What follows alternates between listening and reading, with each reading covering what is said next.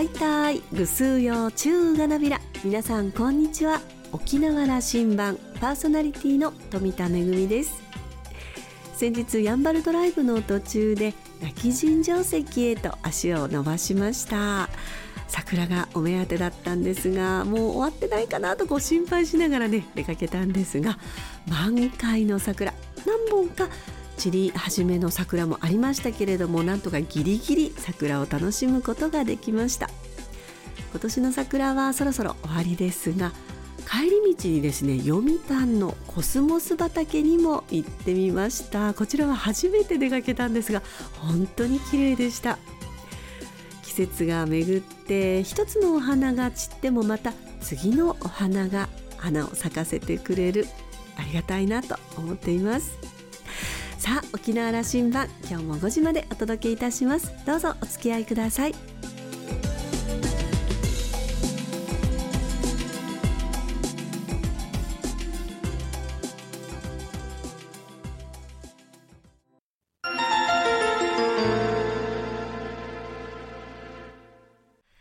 那覇空港の2本の滑走路が一望できるレキオスラウンジ。今週は松島自治会会長で、回し自治会長連絡協議会副会長の西平博人さんをお迎えしました。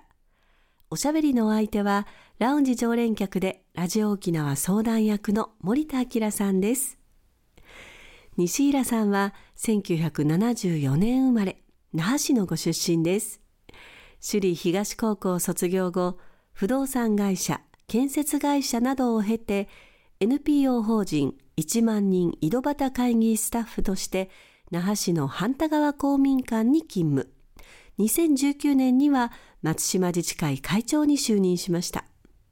また、回し自治会長連絡協議会副会長、那覇市自治会長会連合会研修会運営委員会委員長も兼任し、自治会を軸に地域活性化を目指し、様々な活動を続けています。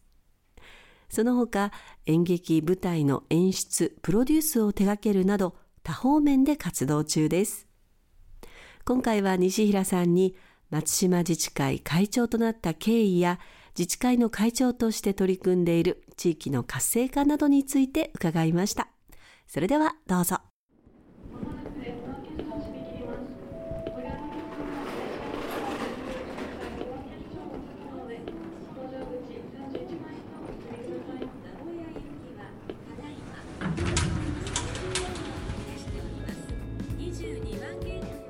今日は那覇市の松島自治会会長で回し自治会長連絡協議会副会長の西平博人さんをお迎えしました。西平さんこんにちは。こんにちは。よろしくお願いします。よろしくお願いいたします、えー、西平さんは1974年那覇市のお生まれ。はいそうです。復帰2年後ぐらいの世代ですね。そうですね。今年50歳になる。今年50になりますね、ね、はいまあでもあのお若いのにね自治会の会長を務めていろんな地域のことを一生懸命取り組んでいらっしゃるということで今日はその辺のお話を伺いたいと思います、はい、よろしくお願いしますね。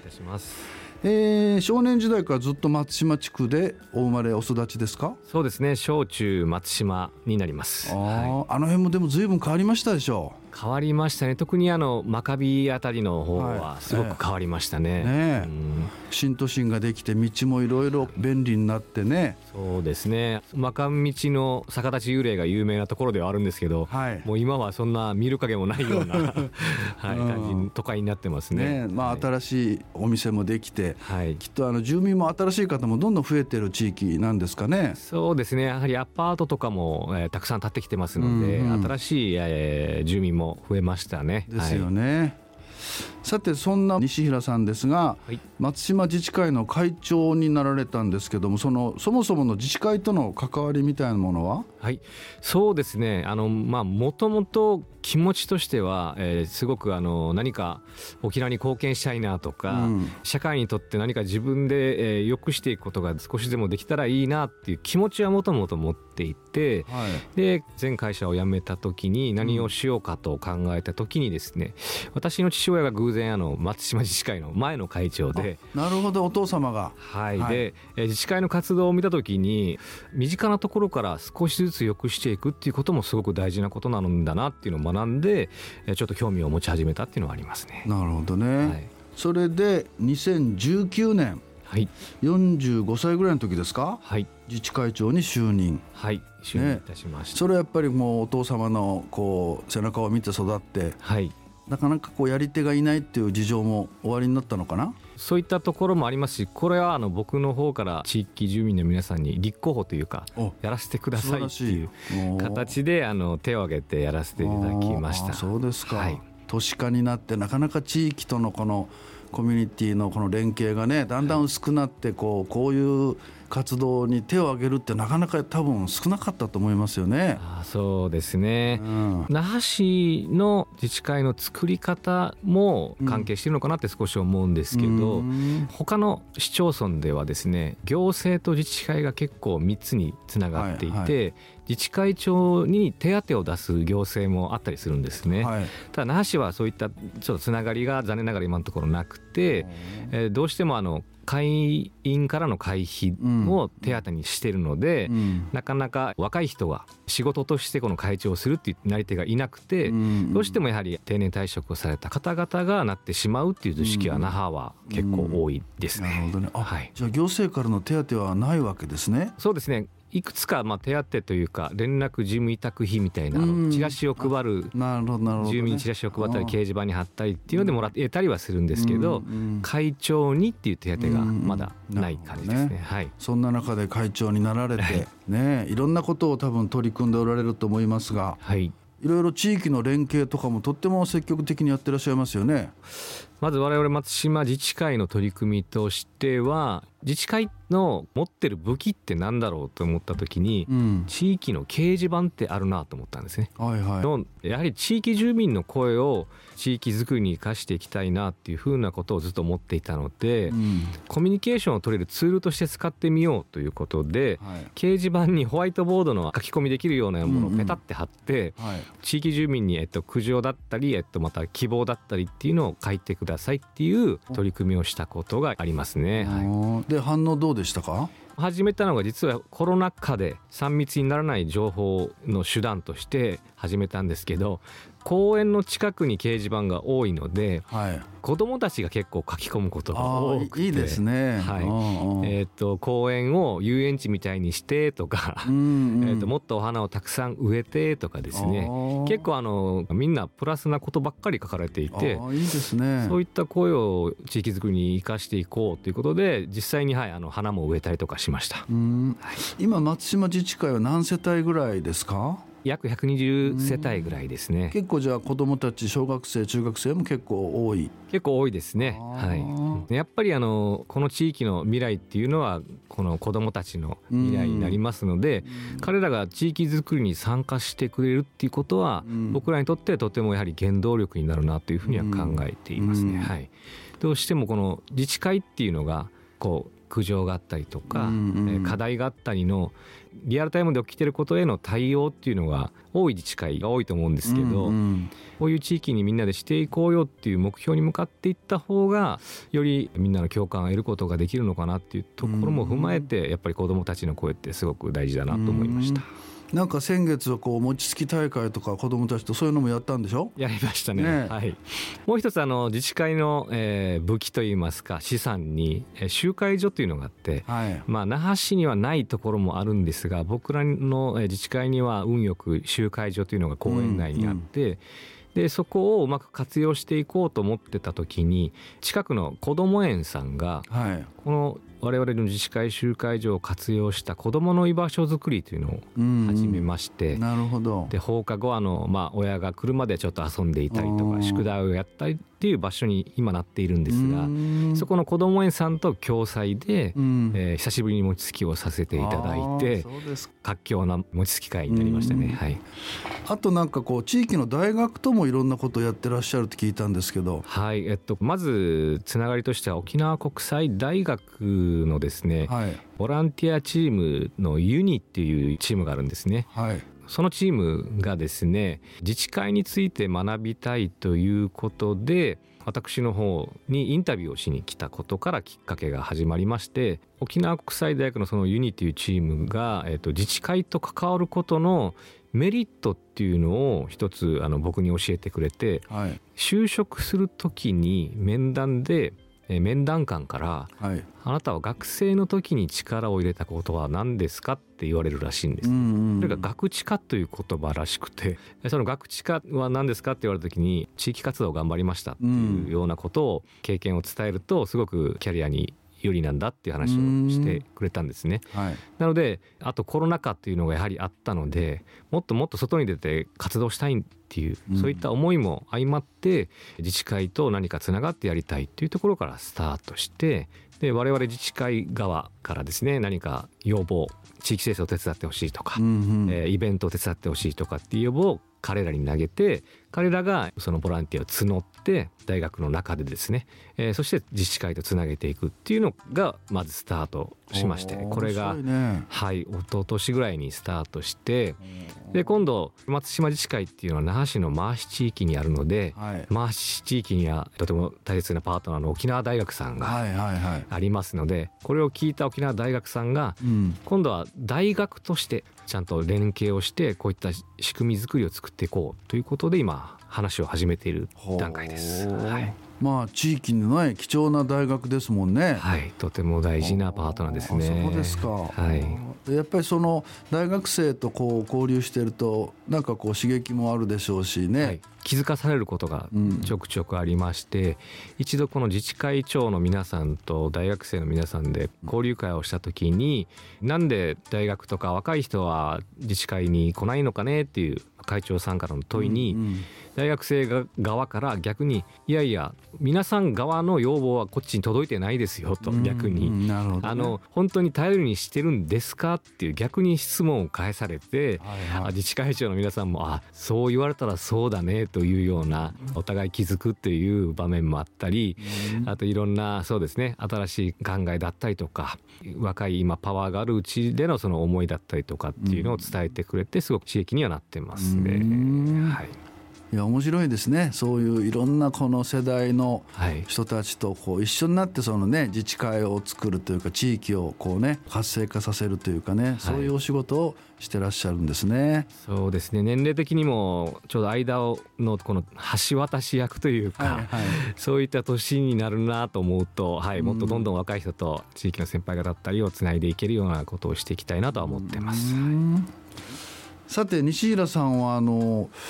地域文化のこととか演劇や舞台のプロデュースなどいろんなことも取り組んでらっしゃるんですけどすごいこうマルチにね活動してらっしゃいますけど、はい、回し旗頭の実行委員長もされてるんですね。そうですね、はい、うん、昨年からさせていただいてますね。はい、これはですね、まあ、僕がいろいろイベントだったりコミュニティを考える上で頭の中に入れてる3つの C っていう言葉がありまして3つの C アルファベットの C ですね、はい、この3つの C っていうのがあの一つがコミュニティコミュニティ。自治会だったりっていうコミュニティ、えー、もう一つがコンテンツですね。イベントだったり、舞台だったりっていうコンテンツ。3つ目がコミュニケーションの C を僕イメージしていて、この3つがうまく回ってるところだったりうまく回ってるイベントとかっていうのはすごくうまくできてるんじゃないかなって自分の中であの、思っている3つの C っていうワードがあってまあ、旗頭も含む地域芸能がだんだん、まあ、ちょっと後継者が少なくなったりっていう話を聞いていてで最初は僕全く地域芸能バタでも何でもなかったのでやってたわけでもないのでご自身ではやってなかった、はい、まあ、自治会をするようになって、でやはり青年会とかっていうのが見えてきてでその青年会取り組んでるものとして地域芸能があったりと。いうことを見た時にやはり自治会だけを盛り上げようとするのでは何か足りないようなものパワーだったりっていうのが、この地域芸能やその地域の青年会の皆さんからすごく感じたんですね。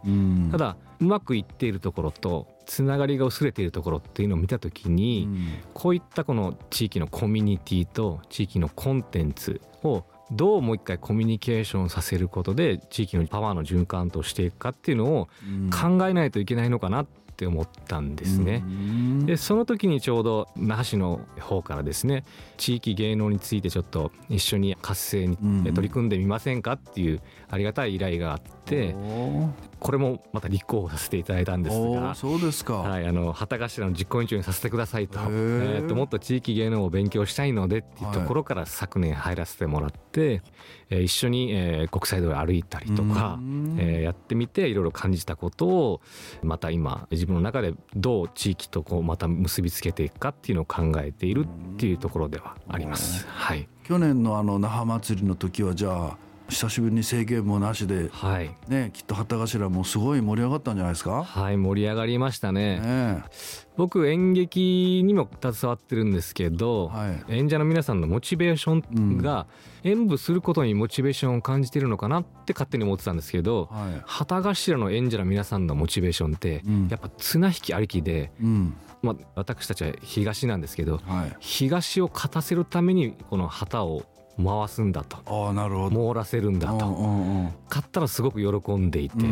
ん、っていうことを見た時にあなるほど。こういったモチベーションで旗を。まあ全員がそうかはまだあれなんですけども、うんうん、だとかいろいろ勉強になって、えー、うちの地域を勝たせるっていうその地域を大事にするっていうところからやっぱり伸びていってるんだなっていうことを感じた時にやはりまたこの地域コミュニティと地域コンテンツのこの地域芸能っていうのをどうにかこうもう一回うまくつなげて循環させるようなものにしていきたいなっていうふうに改めて思いました。楽しかったです。そうですか、はい、さあさあそろそろねお時間も来てしまいますが、はい、どうですか？この今後の目標というかぜひやってみたいこと。そうですねまあもともと僕が自治会をやりたいと思ったのは先ほど話しましたように父がやっていたっていうのを見て、えー、身近なところから地域を変えれるんじゃないかっていうことを感じたっていうところがスタートなんですが、はい、でさらに僕すごく大きい可能性を感じていまして那覇市だけで自治会っていうのが150あるんですね。それを目の当たりにした時にこの一つ一つの自治会をうまくつなげて大きい力にすればですね、うんうん、那覇市をもっとこの活性化というか、うんうんうん、えー、色マンチャーなすごい地域にしていけるんじゃないかと。しかもそれを自分たちで作ることができるっていうワクワクと可能性を感じていてその150の自治会がまずは横につながることだったりとか、うん、お互いを知ってお互い良くしていこうよっていう空気作りだったりとか、うんうん、そういうところからまずは、えっと、始めていって今度はじゃあ150の自治会でこういうイベントをやってみようとかでもいいですし、お金をかけてこういう取り組みをしていこうと150が団結して一つになって何か新しいことに挑戦していくというそういうところまで持っていけたらすごく幸せだろうなというふうに思って今頑張っております。あそうですか。いやますますのねご活躍をお祈りしてます。はい。えー、沖縄羅針盤今週は那覇市の松島自治会会長で回し自治会長連絡協議会副会長の西平博人さんをお迎えしました。ありがとうございました。ありがとうございました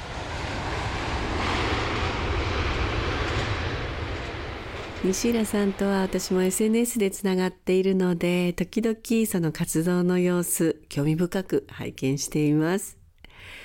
自治会長のお仕事って地域に軸足を置いて地域の人と人とをつなげまた地域の外のコミュニティともつながっていくとても大切なお仕事ですよね。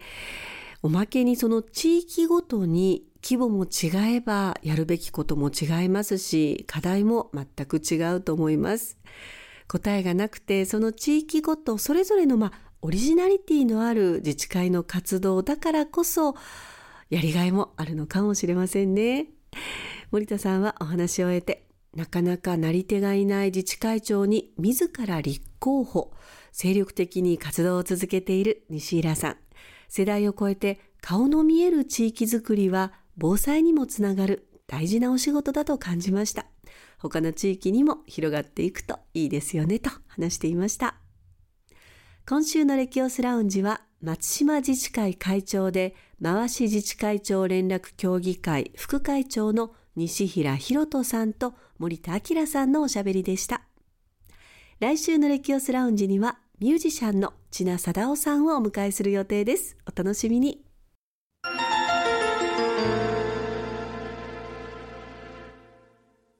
めぐみのあしゃぎだりのコーナーです。今日は浦添市美術館で開催中の展覧会のご案内です。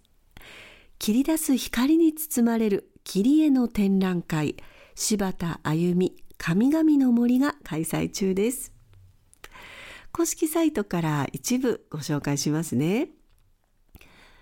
便利で安価な紙は我々の生活に欠かせない身近な素材として様々な用途で使用されている。しかし、このありふれた一枚の紙は時として命が宿る宝にもなりうる。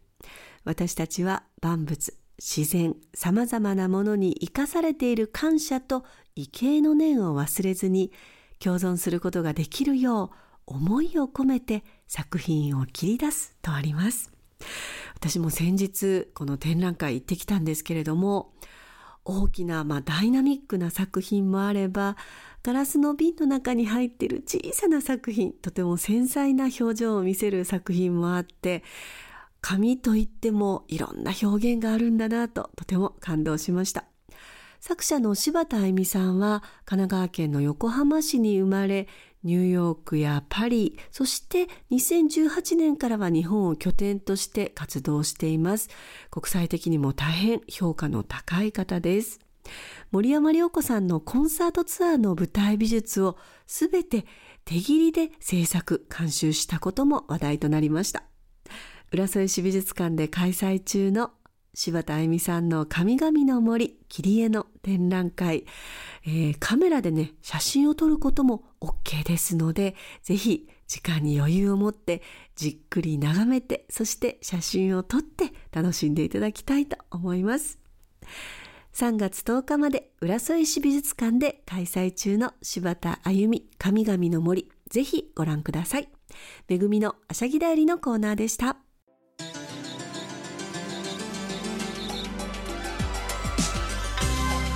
沖縄羅針盤の過去の放送音源はポッドキャストでも配信中です。さらに Spotify、Amazon Music、Google ポッドキャストにも連動していますのでお好きなサブスクリプションサービスでお楽しみいただけます。各サイトで沖縄羅針盤と検索してください。沖縄羅針盤今週も最後までお付き合いいただきまして一平二平デービルそろそろお別れのお時間です。パーソナリティは富田恵でした。それではまた来週。